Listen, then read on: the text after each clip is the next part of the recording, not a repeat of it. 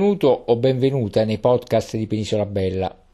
Sono Giuseppe Cocco, divulgatore geografico, ti racconto l'Italia con la guida dei diari dei viaggiatori del Grand Tour, dall'Ottocento ai giorni nostri.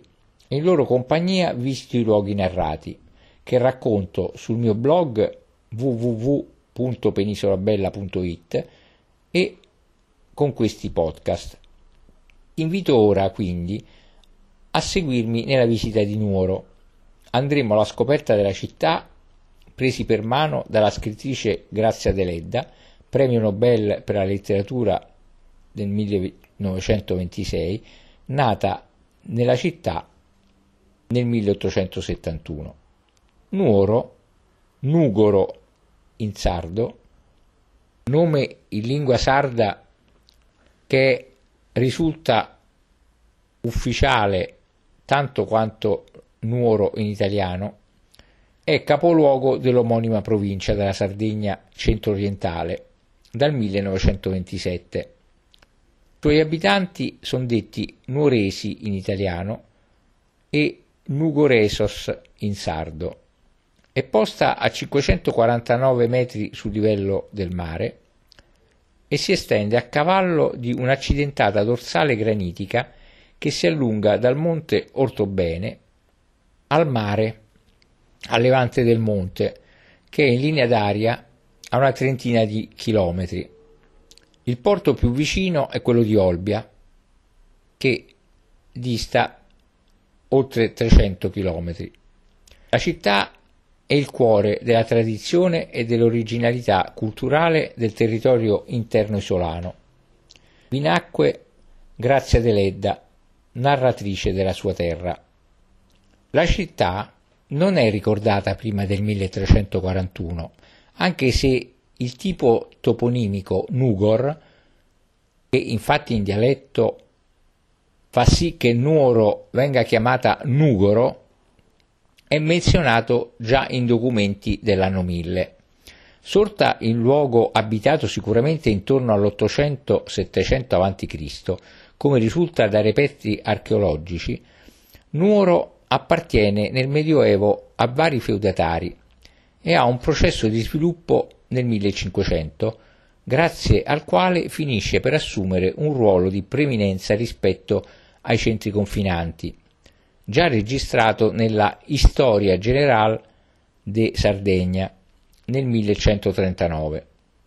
Attestato nell'anno 1341 quindi come De Nuor Otonensis Diocesis, nel latino ecclesiastico Norium il toponimo è di origine prelatina, protosarda, non chiarita. In varie occasioni è stato anche sostenuto un etimo dal latino nux, nuce, ossia noce, con suffisso oro. Infine, è frequente l'errata pronuncia del nome di questa città che derivando da tre sillabe, nu, go, ro, ha la pronuncia corretta che mantiene l'accento iniziale sulla U di nuoro e non sulla O nuoro. Nuoro è la Tenesarda, animata da un vivace fermento culturale sin dall'Ottocento Artisti e letterati come Salvatore e Sebastiano Satta, Francesco Ciusa e Grazia Deledda le diedero notorietà in tutta Europa. Passeggiare nel suo centro storico è un'esperienza gradevole e rilassante. Farai un tuffo indietro nel tempo, percorrendo stretti vicoli ricoperti di ciottoli, ammirando antiche case in pietra, cortili, portici e piazzette che si aprono quasi inaspettatamente. Tra i quartieri storici si ricorda Seuna, un tempo dimora di contadini e artigiani, e Santu Pedru, che ospitava invece pastori e proprietari terrieri, e dove si trova il Museo dell'Ediano, nella casa natale della scrittrice premio Nobel, che oggi conserva intatta la memoria di un artista che aprì i confini della Sardegna al mondo intero e che riposa nella chiesetta della solitudine ai piedi dell'Ortobene, il Monte dei Nuresi, l'anima nostra, così la definiva la Deledda, un patrimonio naturalistico da non perdere. Il corso Garibaldi, un tempo via Maiore, è da sempre il fulcro della vita sociale nurese, con attività commerciali e caffè storici. Fai una sosta in un tavolino all'aperto dei bar del corso e addentrati nei vicoli alla ricerca di caratteristici ristoranti e trattorie. La chiesa principale di Nuoro è la maestosa cattedrale di Santa Maria della Neve, in stile neoclassico, eretta per volontà del vescovo nel 1835. Questa nuova cattedrale prese il posto dell'antica pieve di Santa Maria ad Nives. Secondo l'Alberti, essa doveva essere costruita nella maniera catalana. Durante il periodo di costruzione della nuova cattedrale, la diocesi di Nuoro utilizzò come cattedrale provvisoria la chiesa de Sa Purissima, un'antica chiesa oramai perduta purtroppo, situata nel corso Garibaldi, dove successivamente fu costruito il municipio di Nuoro, poi anch'esso demolito. Tra gli altri numerosi edifici religiosi, a pochi passi dalla cattedrale trovi l'antico interessante santuario della Madonna delle Grazie, Nostra Signora e Sagrazia il 22 ottobre 1679 il vescovo di Alghero, Francesco Lopez de Urraca, concedeva a Nicolau Ruiu Manca la permissione di poter fabbricare una chiesa in onore della Vergine delle Grazie di Nuoro. Cominciò con quest'atto ufficiale la storia della Chiesa delle Grazie, edificio che è da considerarsi tra i più rilevanti della città di Nuoro. La chiesa si trova nell'antico quartiere di Seuna, realizzata alla fine del Seicento in una foggia semplice, lineare, quasi rustica. Nella facciata presenta un portale centrale con due semicolonne sulle quali poggia un doppio architrave modanato sormontato da un timpano triangolare in trachite. Gli stipiti ed i capitelli delle colonne sono decorati con figure zoomorfe e floreali che rimandano al linguaggio decorativo gotico catalano. Al di sopra di esso, con un unico elemento decorativo della facciata, troviamo un più antico rosone in trachite di foggia gotico catalana incastonato nella facciata, che si dice provenisse dalla più antica chiesa di Santu Milianu attribuita erroneamente dal clero spagnolo a San Giuliano, che era in realtà San Mamiliano, andata ormai in rovina. Al portale si accede tramite una scalinata in granito, mentre un secondo ingresso si apre nella fiancata laterale sinistra della chiesa, il quale si presenta con stipiti in trachite rossa e sovrastato da una nicchia, con decorazioni tardo-barocche, sulla facciata destra, poi, il terzo ingresso al tempio, di nuovo con stipiti in trachite rossa, conduceva un tempo ad uno spazio esterno ampio e circondato da colonne, che fungeva da ostello per i pellegrini durante la festa della patrona di Nuoro. Questo genere di ostelli, noto come cumbessias, sono tipici della Sardegna ed i più antichi risalgono al periodo della dominazione bizantina. Sulle facciate della chiesa vi sono infine loggette che interrompono, alleggerendolo, il volume massiccio della costruzione.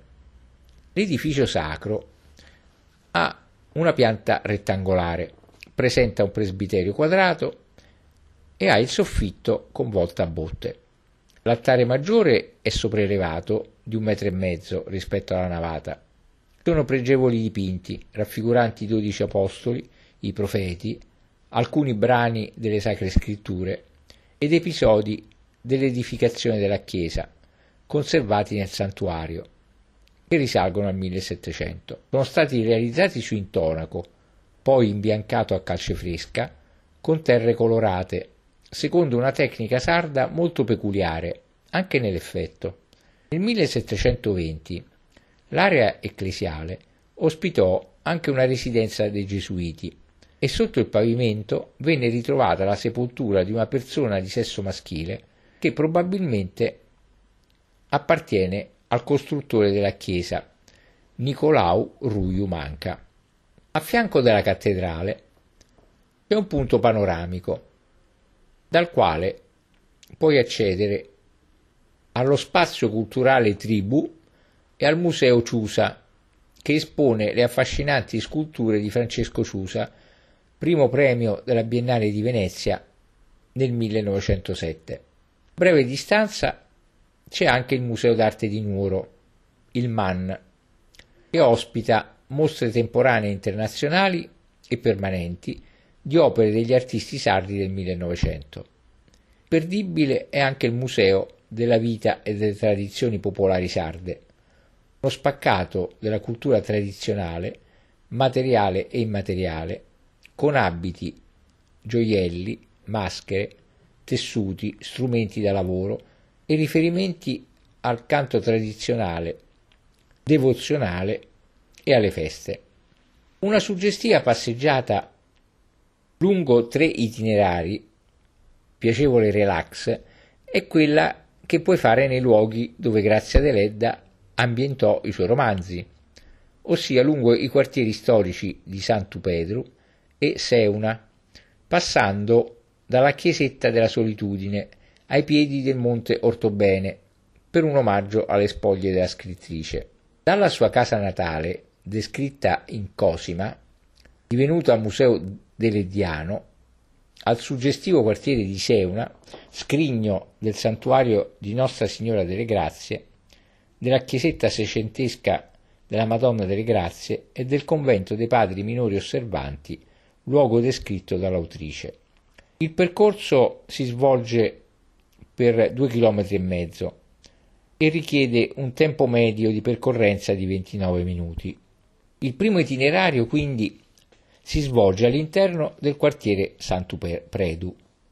L'itinerario parte dal quartiere appunto di Santu Predu, dove si trova la casa natale della Deledda, ricostruita grazie alle descrizioni presenti nel suo romanzo Cosima. All'interno sono stati sistemati arredi e oggetti di vita quotidiana della scrittrice, comprese le prime edizioni di alcune opere. Dal cortile di casa scorgerà il panorama su Monte Ortobene e sul quartiere. A pochi passi dalla casa museo entrerai nella piazzetta Salvatore Satta con le sculture in granito e trachite dell'artista Pinuccio Sciola. Sulle facciate delle abitazioni del centro storico leggerai targhe con citazioni scelte tra i romanzi dei Leddiani. Tantu Pedro è il rione dove un tempo vivevano gli allevatori ed assieme al quartiere di Seuna rappresenta la parte antica della città di Nuoro. Qui, in una tipica casa del ceto, del ceto benestante barbaricino, nel 1871 nacque appunto Grazia Deledda e vi abitò fino alle nozze avvenute nel 1900. L'anno successivo la massima letterata sarda si trasferì a Roma, tornando nella città natale solo sporadicamente. Perciò la casa fu venduta. Il comune di Nuoro la riacquistò nel 1968, cedendola all'Istituto Superiore Regionale Etnografico che, grazie alla collaborazione degli eredi dell'artista, vi allestì il museo inaugurato nel 1983. Esplorando le dieci sale disposte sui tre livelli dell'abitazione, scoprirai il legame indissolubile tra la Deledda e il suo luogo d'origine. Compirai un viaggio nel tempo tra le testimonianze di cultura e società nuoresi a cavallo tra fine 1800 e primi anni del 1900. La visita al museo propone immagini, testi e oggetti appartenuti all'autrice del Nobel per la letteratura durante la sua infanzia e adolescenza, nonché documenti relativi agli anni romani. Le, sta- le stanze sono state allestite e arredate sulla base delle descrizioni presenti nel romanzo Cosima, in particolare la cucina e la dispensa. Osserverai il diploma e la medaglia originali del premio Nobel assegnatole a Stoccolma nel 1926, come ho già detto, con immagini e brani tratti dal discorso da lei tenuto in occasione della cerimonia. Al primo piano troverai una stanza dedicata al panorama culturale nuorese. Nuoro, Atene dei Sardi. In origine era la Camera degli ospiti, oggi custodisce opere, immagini e note biografiche di artisti sardi, quali Francesco Ciusa e Sebastiano Satta. All'ultimo piano, infine, c'è la camera da letto, ispirata anch'essa dalle descrizioni autobiografiche lasciate nelle sue opere. Un pannello nel porticato che si trova attorno al cortile descrive storie e caratteristiche della casa. Da qui accederai alla corte interna, ombreggiata da due querce secolari, con panchine e colonne libreria contenenti libri di vari autori, e potrai sostare e leggere. Infine, come ti ho già detto, ai piedi del Monte Ortobene, celebrato nei romanzi dei Reddiani come anima dei Nuoresi, potrai visitare la chiesetta della solitudine, ultima tappa del viaggio nella Nuoro dell'Ediana dove riposa la Deledda. Secondo itinerario porta al Monte Ortobene. Al principio della strada che porta alle pendici del monte, Viale Ciusa, si trova la chiesa della solitudine, come ti ho già detto. La chiesa in origine era seicentesca, ma fu ricostruita negli anni 1950. Il portale è un'opera in bronzo che raffigura la Madonna della Solitudine, circondata da immagini di valore simbolico. Lungo la strada resterà in contemplazione del monte. L'ortobene come lo descrive la scrittrice, è tutto ciò che vi è di grande e di piccolo, di dolce e duro, e aspro e doloroso in noi. Le pendici sono punteggiate da fonti, tra cui quella di Milianu. Salendo, poi in località Cuccuru, Nigheddu, si erge la chiesetta seicentesca di Nostra Signora, con sas cumbessias casette che ospitavano i pellegrini durante la novena, festa descritta nei romanzi. Lungo la salita incontrerai anche un ovile costruito sfruttando l'interno di Saconca Manna, una grande roccia cava e un altro santuario seicentesco, nostra Signora di Valle Verde, dove si celebra la festa a lei dedicata, raccontata nel romanzo Canne al vento. Sulla punta più alta del monte picca la statua in bronzo del Cristo Redentore. Dalla vetta potrai ammirare una scenografia che va da Gennargentu al golfo di Orosei. Con l'aspetto imponente e le forme curiose L'ortobene si erge alle porte di Nuoro, pochi chilometri a est della città. Il massiccio sfiora i mille metri, costellato di punte e torrioni dalle forme stranissime che assumono sembianze talvolta umane, talvolta animali. I suoi 1600 ettari, abitati sin dalla preistoria, offrono infiniti paesaggi, alte rocce granitiche, svettano solenni e si alternano ad avvallamenti. Qui potrei fare scalate e seguire sentieri segnati in scampagnate attraverso fitti boschi di querce, leccio, con sprazzi di roverelle, sughere, agrifogli e macchia mediterranea, costituita da cisti, corbezzoli, lavanda, lentischi e ginestre. Nei prati fioriscono le orchidee, mentre il sottobosco, vicino a sorgenti, è colorato da ciclamini, felci e vari funghi. Il monte è l'habitat di mammiferi quali il cinghiale, la donnola, la lepre, la martora, la volpe e vi sono anche i rapaci come l'aquila reale, l'astore, il falco pellegrino, la poiana e lo sparbiere e anche altri volatili, volatili naturalmente come le pernici, le tortore e i passeri. Un tempo c'erano anche il cervo, il muflone e gli avvoltoi, che purtroppo sono spariti perché troppo cacciati. L'ortobene è incorniciato a nord e sud da fiumi, tra cui il Cedrino, a est e ovest da valli, caratterizzate da testimonianze prenuragiche, come le tre Domus de Janas di Maria Frunza, Sas Vrigines e Ianna Ventosa. Testimonianze più recenti sono i ruderi delle chiese di Sa Itria e Santu Iacu. Kukuru Nigeddu è la sua vetta di 955 metri, punto panoramico da cui lo sguardo spazia dal monte Albo all'altopiano di Orune. Inoltrati nei suoi parchi. Potrai visitare in bici o coi pattini Tedda Ortai, col fresco abbraccio di pini e conifere, e ammirerai una pietra a forma di fungo, e Saconca, un ovile ricavato dentro un'enorme roccia.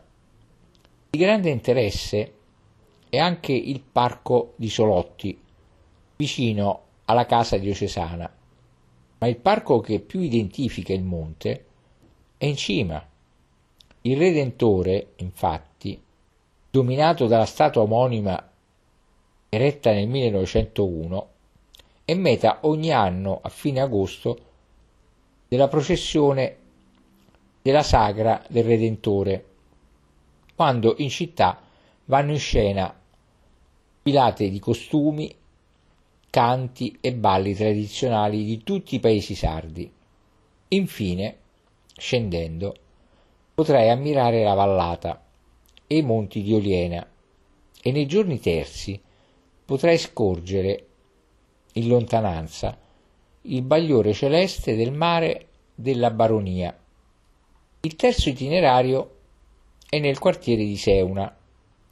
Oggi quartiere storico è stato il primo nucleo intorno al quale infatti si è sviluppata Nuoro.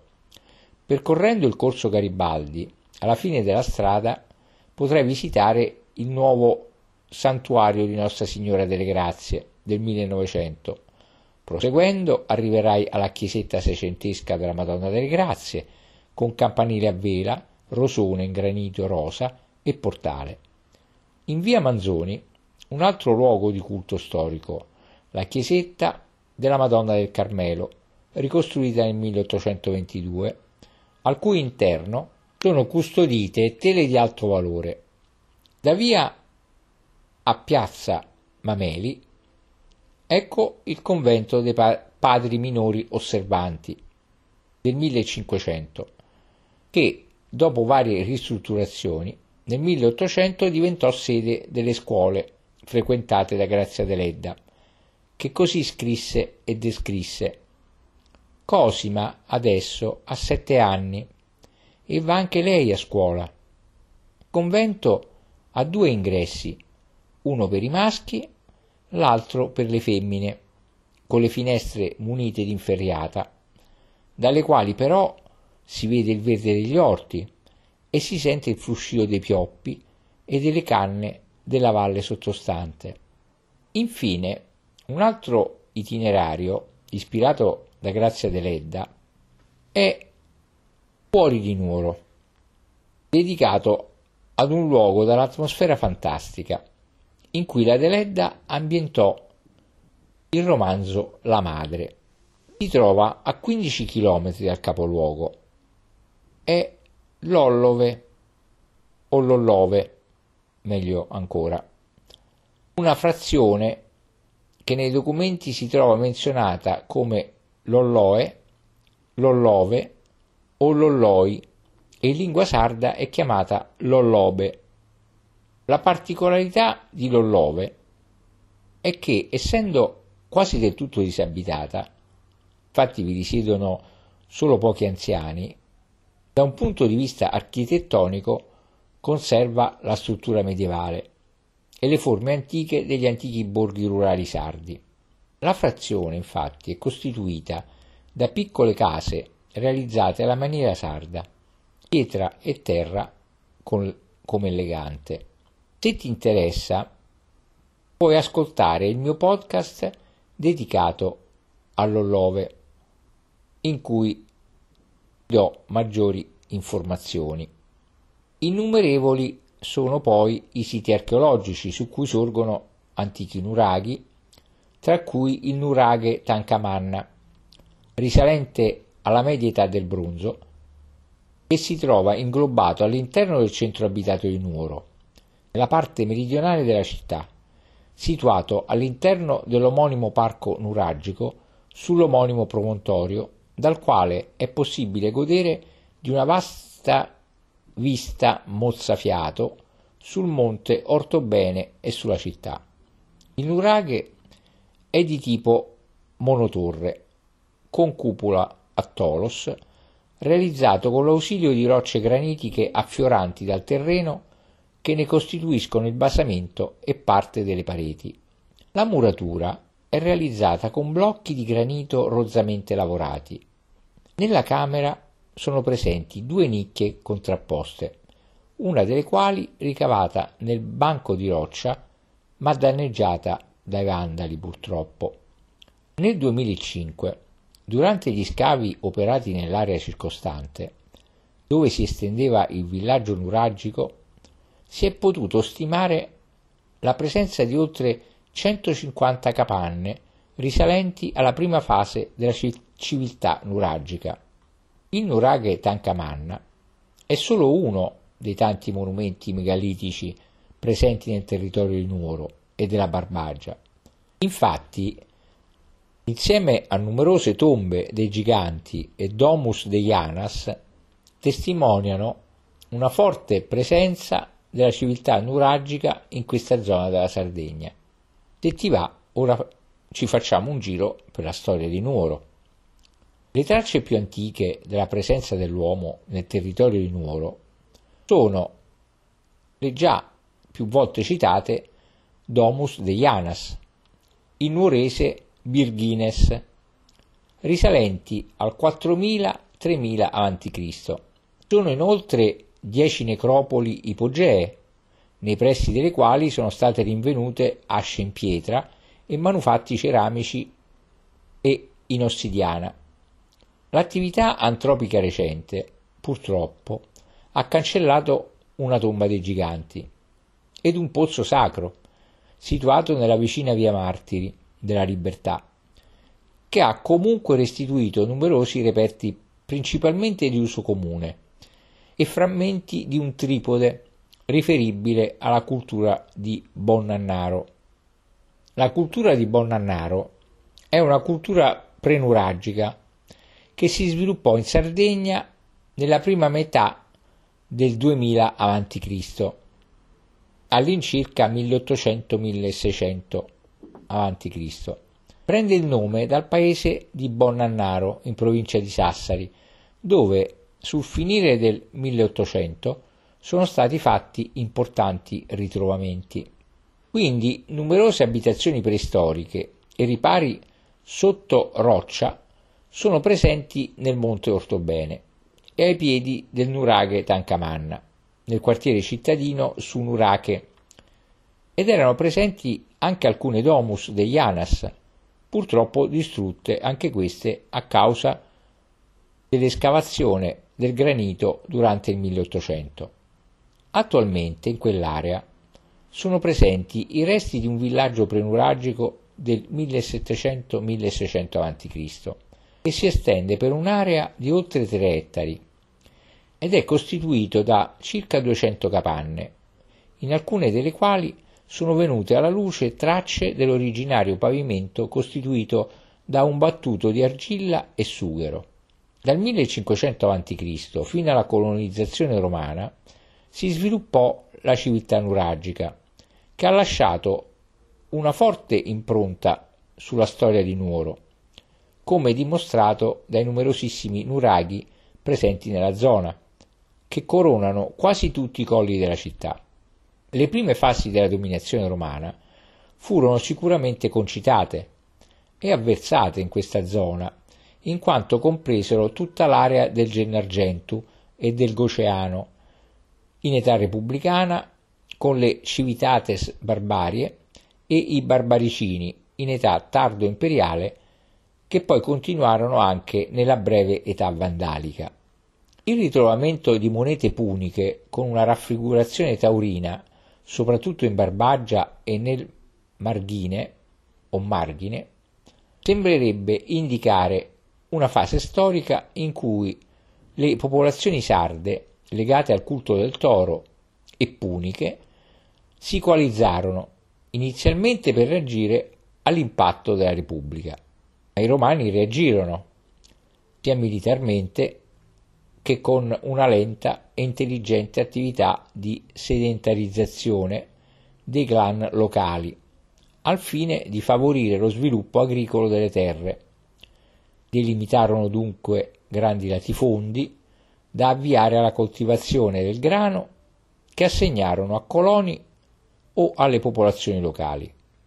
I confini di questi latifondi erano segnati da lapidi indicanti la proprietà e cippo terminale aveva la dicitura fin nur, cioè fines nurritanenses, e consentiva di identificare la localizzazione di quella popolazione che, semi-romanizzata, nel 100 d.C., costituì un reparto militare imperiale assegnato alla Mauretania cesariense, la cosiddetta Cors prima Nurritanorum.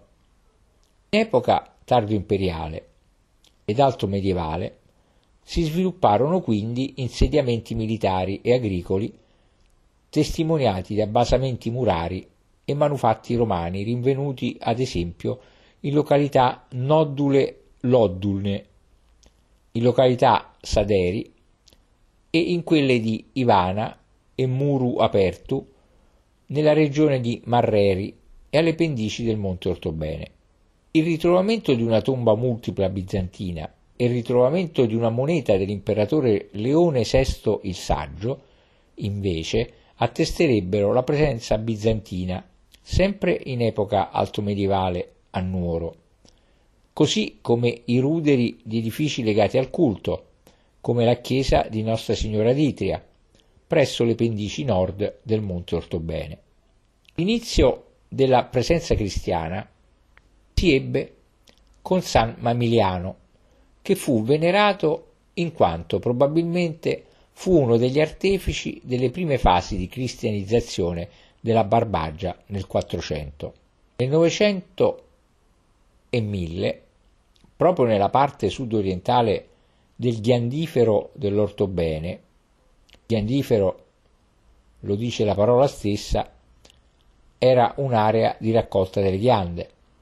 Quindi in quest'area potrebbe essere localizzata la chiesa di Santa Maria di Gultudolfe, oggi scomparsa, facente parte di un antico salto ecclesiale detto di Girifai, che è la denominazione medievale di una zona affrancata extragiudicale, ossia un enclave presente nella Sardegna centro-orientale, caratterizzata da autonomia politico-amministrativa e tributaria rispetto al giudicato di Gallura, che in origine ne comprendeva i, ter- i territori, nella curatoria di Galtellì. Questo territorio veniva denominato anche salt di Giurifai o di Girifai, due denominazioni che presentano anche assonanze con odierni toponimi come Duritai, all'Oculi, Ghirivai, oggi pronunciato Iriai, a Dorgali, e Ghiriai a Galtellì. Il salt di Giurifai era quindi una sorta di piccolo stato cuscinetto di circa 20.000 ettari, incastonato tra quattro giudicati sardi, Arborea, Gallura, Torres e Cagliari, e avente natura franca, ossia fiscalmente autonoma, gestita probabilmente dai monaci greci basiliani prima e donata da Costantino I Delacon, giudice di Gallura, in amministrazione extraterritoriale ai Benedettini successivamente nel 1060. Le date, le denominazioni e le fasi storiche sono comunque avvolte da grande incertezza a causa della scarsità delle fonti, se non per il citato atto di donazione registrato dal giudice gallurese. La vasta area risultava inizialmente quindi assegnata all'abbazia cistercense continentale Nullius Diocesis. Nuoro è citata in diversi documenti, fra i quali il Condache di San Nicola di Trullas e il Condache di San Pietro di, di, Sichi, di Silchi e di Salvenero o Salvenero, databili tra l'anno 1000 e il 1200. Il Condache, in Sardegna, nel Medioevo, era il registro o codice, detto regesto, nel quale chiese e monasteri trascrivevano gli atti riguardanti il loro patrimonio, nonché la descrizione delle proprietà. In quell'epoca è attestata anche l'esistenza di una curatoria giudicale, in sardo curadoria. Era la principale divisione amministrativa, elettorale, fiscale e giudiziaria dei regni della Sardegna giudicale. La curatoria aveva come capoluogo Nugor, nel distretto sudorientale del giudicato di Torres, comprendente probabilmente le sole ville di Nuoro, Lollove e Orgosolo, ma che in passato doveva essere anche più estesa. Il, il villaggio medievale di Nugor, secondo gli storici, nacque dall'attuale quartiere di San Pietro e si unì, come detto, al vicino borgo di Seuna, probabilmente a partire dal 1200 o 1300. Come detto, la nuova Seuna sorgeva attorno alla chiesa scomparsa di Sant'Umiliano, Sant'Emiliano, e, secondo la tradizione locale, ebbe impulso dalla discesa a valle degli abitanti dell'antica Seuna, detta anche Selene, sita sul monte Ortobene. Come avveniva in tutto il territorio della Sardegna medievale, era rilevante la parcellizzazione delle popolazioni locali in una miriade di piccoli centri abitati, spesso costituiti anche da poche case di pietra e fango, contigui alla villa. Alcuni villaggi furono abbandonati per la peste, altri per le guerre o infine per assorbimento da parte della villa principale. Attorno a Nugor se ne contavano ben 13, le cui vestigia erano ancora visibili nell'Ottocento. Nel 1300 l'importanza di Nugor ricrebbe insieme ai suoi abitanti più di mille e fra il 1341 e il 1342 viene indicato nei documenti contabili come uno dei villaggi che versavano maggiori tasse alla diocesi di Ottana e perfino nel Liber Fondachi, ossia il registro fiscale pisano.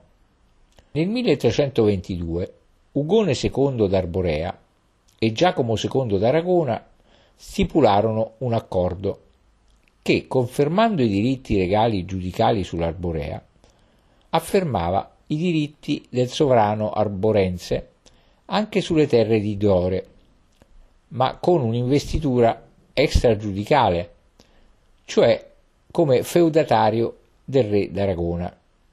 Più precisamente, nel 1339 il re di Sardegna e Corsica creò la contea del Goceano. Il Goceano, in latino Gotiani, probabilmente deve il suo nome ai gruppi di Goti che ivi si stabilirono, mentre secondo un'altra interpretazione Goceano o Gottianu, Guttianu deriva da Guttiu, ossia goccia, ad indicare la ricchezza di sorgenti d'acqua.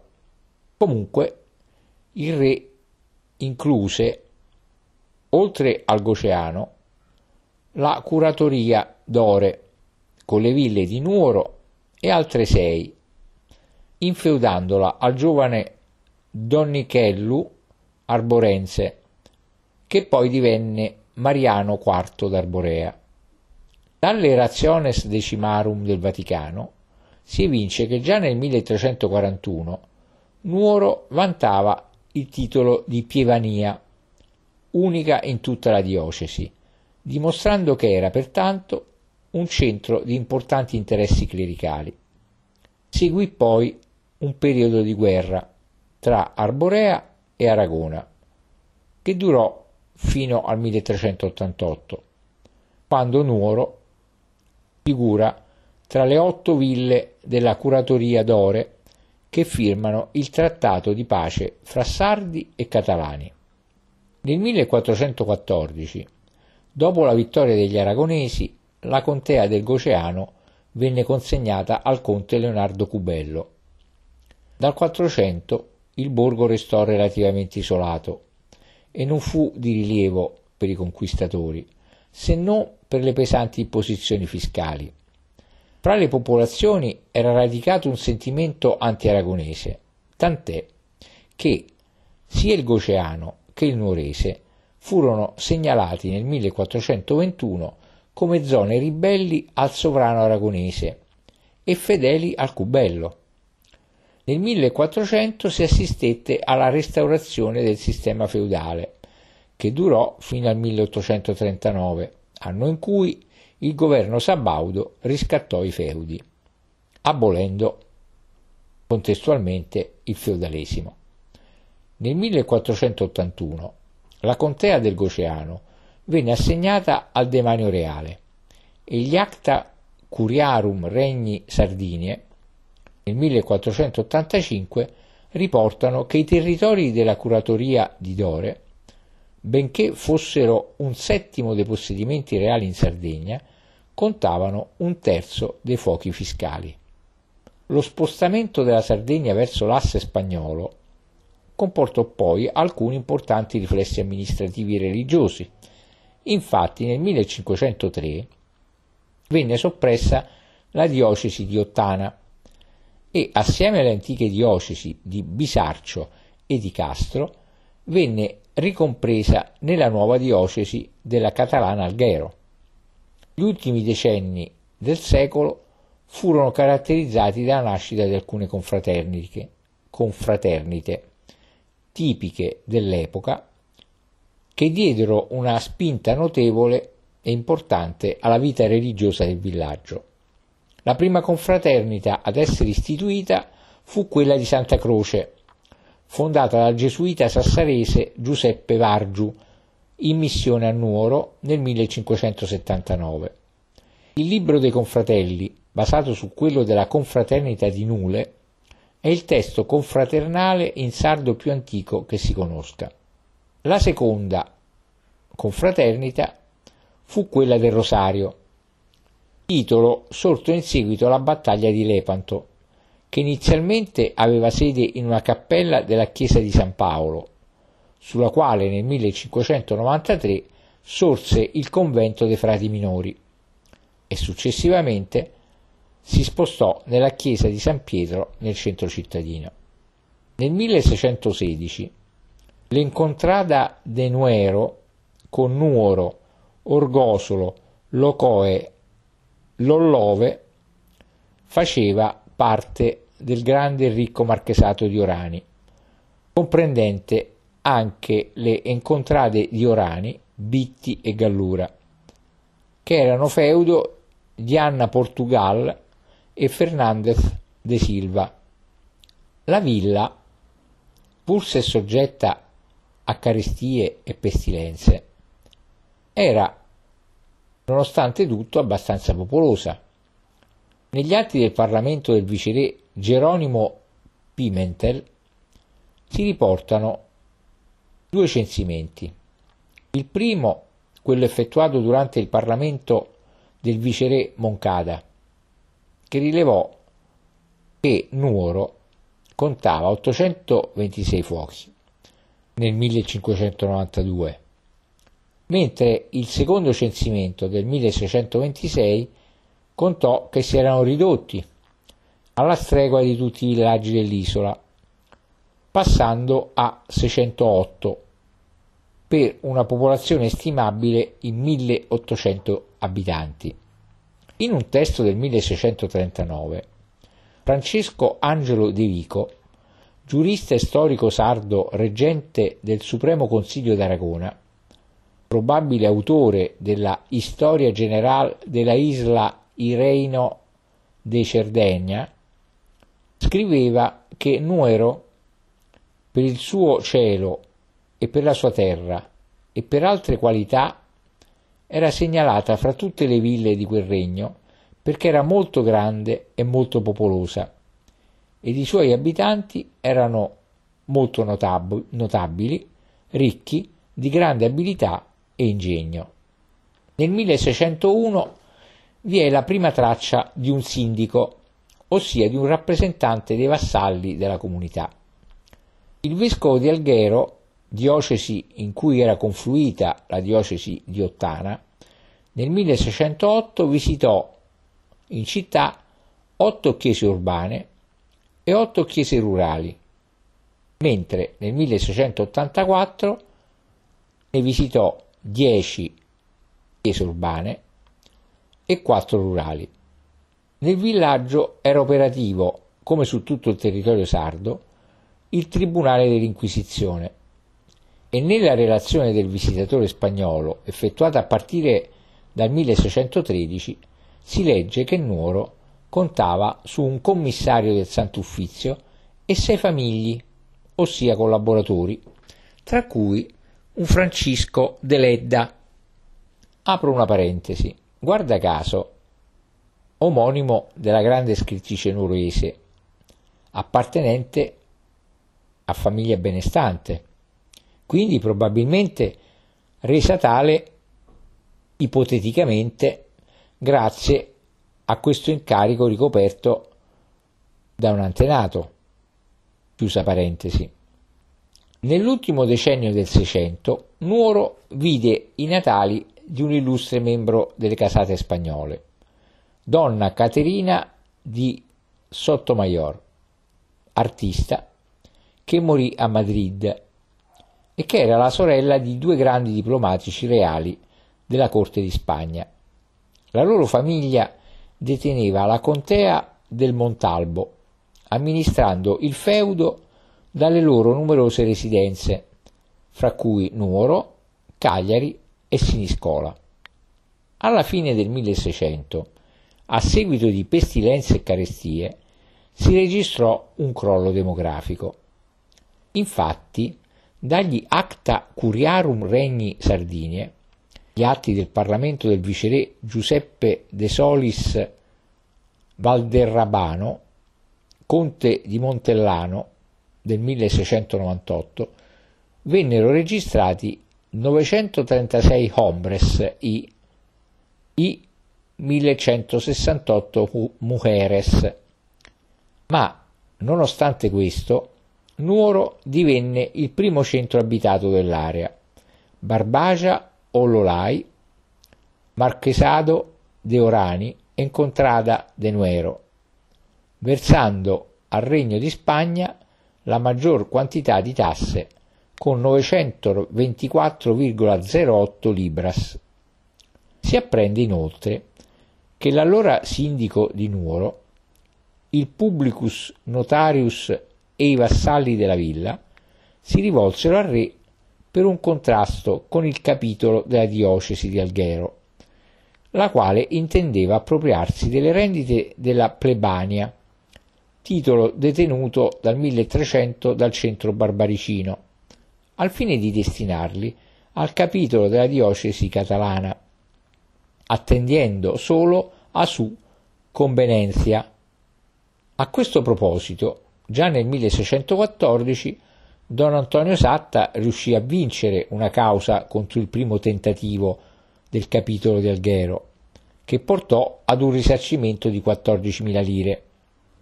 Un secondo tentativo di aggregazione venne sventato nel 1671 dai maggiorenti nuoresi, che si rivolsero direttamente alla curia romana, che giudicò però il tentativo nullo e perfino simoniaco. La simonia era la compravendita di beni sacri spirituali e anche il peccato connesso. Il termine deriva dal nome di Simone Mago, il samaritano che cercò di comprare dagli apostoli Pietro e Giovanni il potere di conferire i doni dello Spirito Santo mediante l'imposizione delle mani. Quindi una cosa gravissima. Il sindaco supplicò pertanto il sovrano Carlo II di Spagna affinché intercedesse con il Santo Padre per la trasformazione della parrocchia in abbazia, con l'obbligo per gli abbati di risiedere, di risiedere nella villa, con le prerogative e i privilegi legati a tale onore per il paese. Chiese inoltre lo scorporo dalla diocesi di Alghero e l'unione con l'antica diocesi di Galtellì, in considerazione del fatto che Nuoro era contigua alle ville in passato ricadenti sotto quest'ultima diocesi ed erano territori accomunati da simili interessi economici e commerciali legati ai frequenti contatti con il capitolo di Cagliari piuttosto che con quello di Alghero. Segnalò infine che rafforzare tale richiesta, le vessazioni doppie imposte ingiustamente dal capitolo algherese con il pretesto del real donativo, del sussidio alle galere, del seminario, che peraltro non ammetteva con varie scuse seminaristi nuoresi, facendo abuso e grave torto ad una villa che vantava muchos hombres de señaladas prendas, con importanti trascorsi al servizio del re.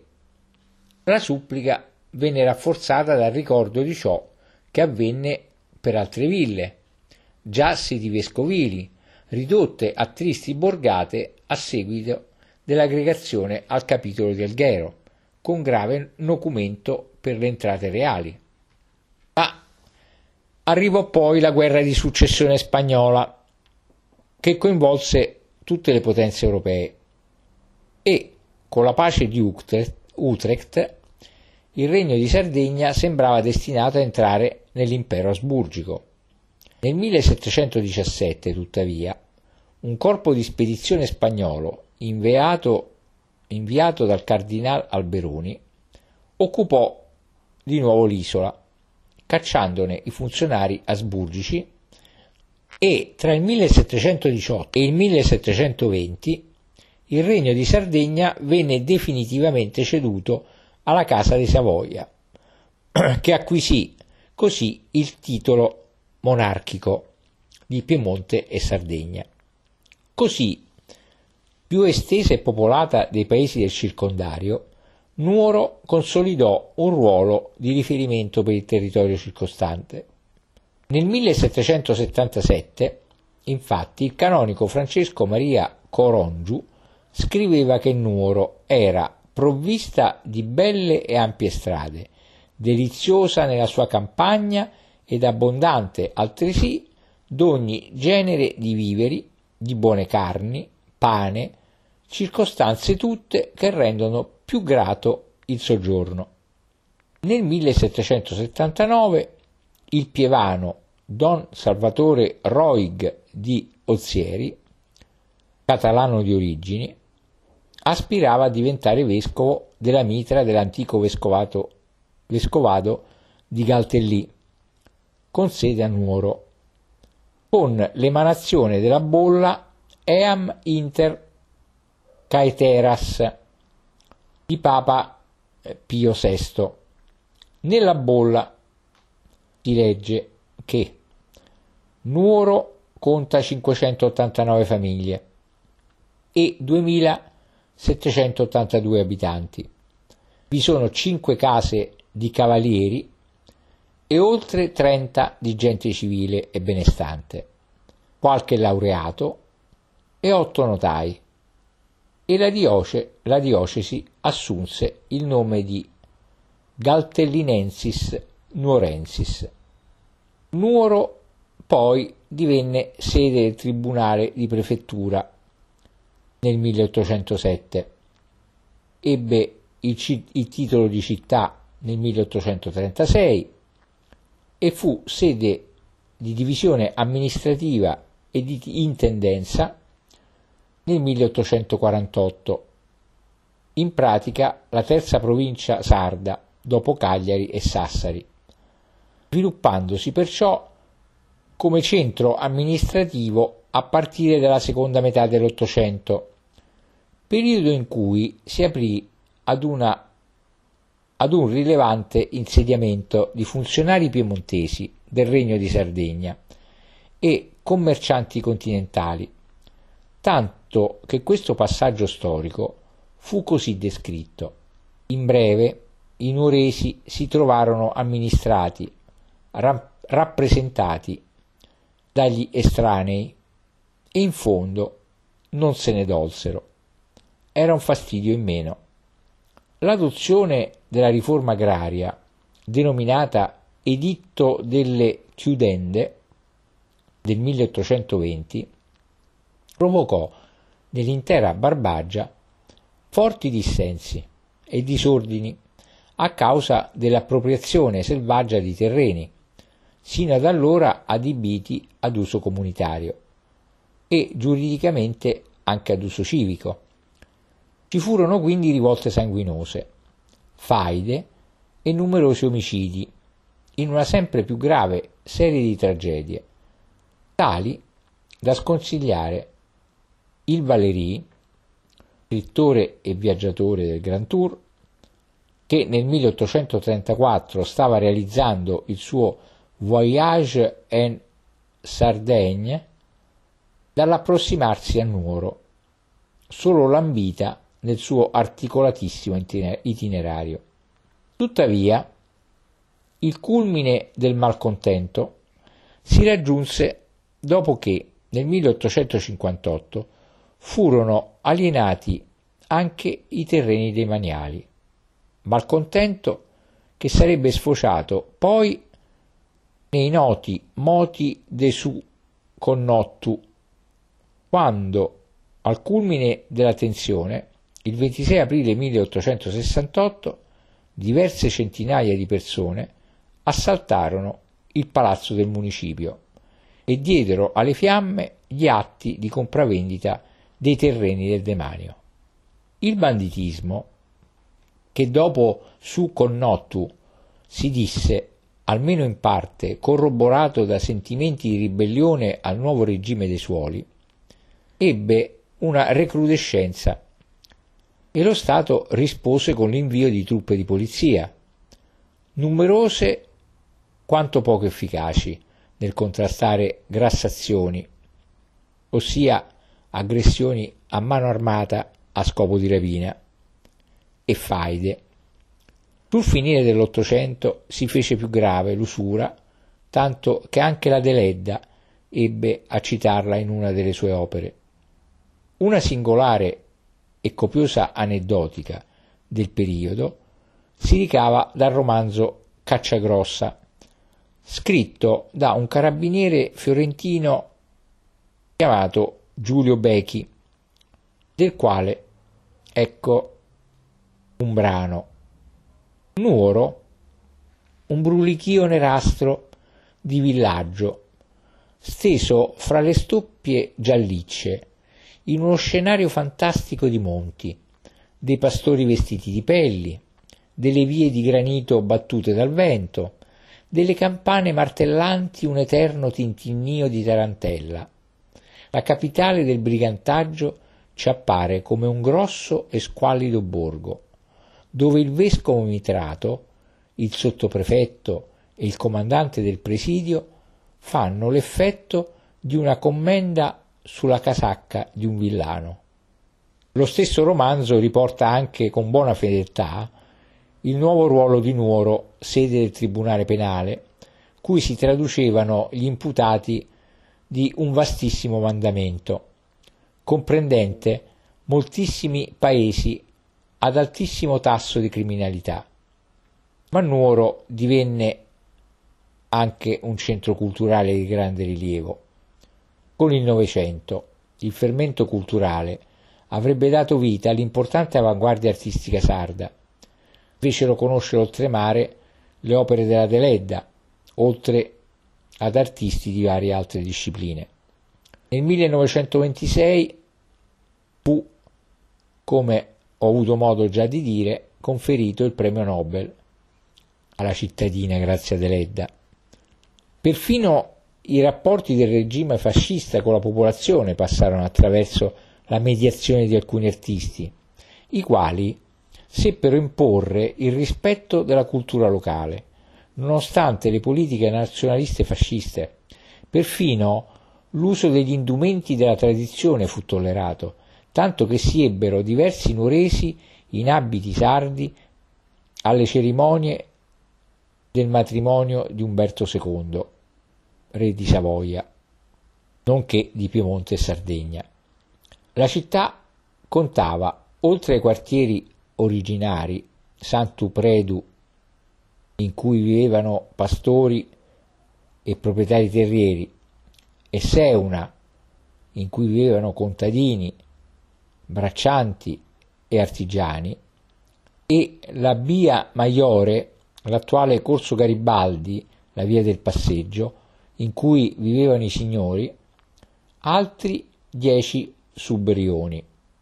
Vi era poi l'Ollove, la frazione già citata, distante 15 km dal capoluogo, piccolo centro rurale che ti racconto in un altro mio podcast.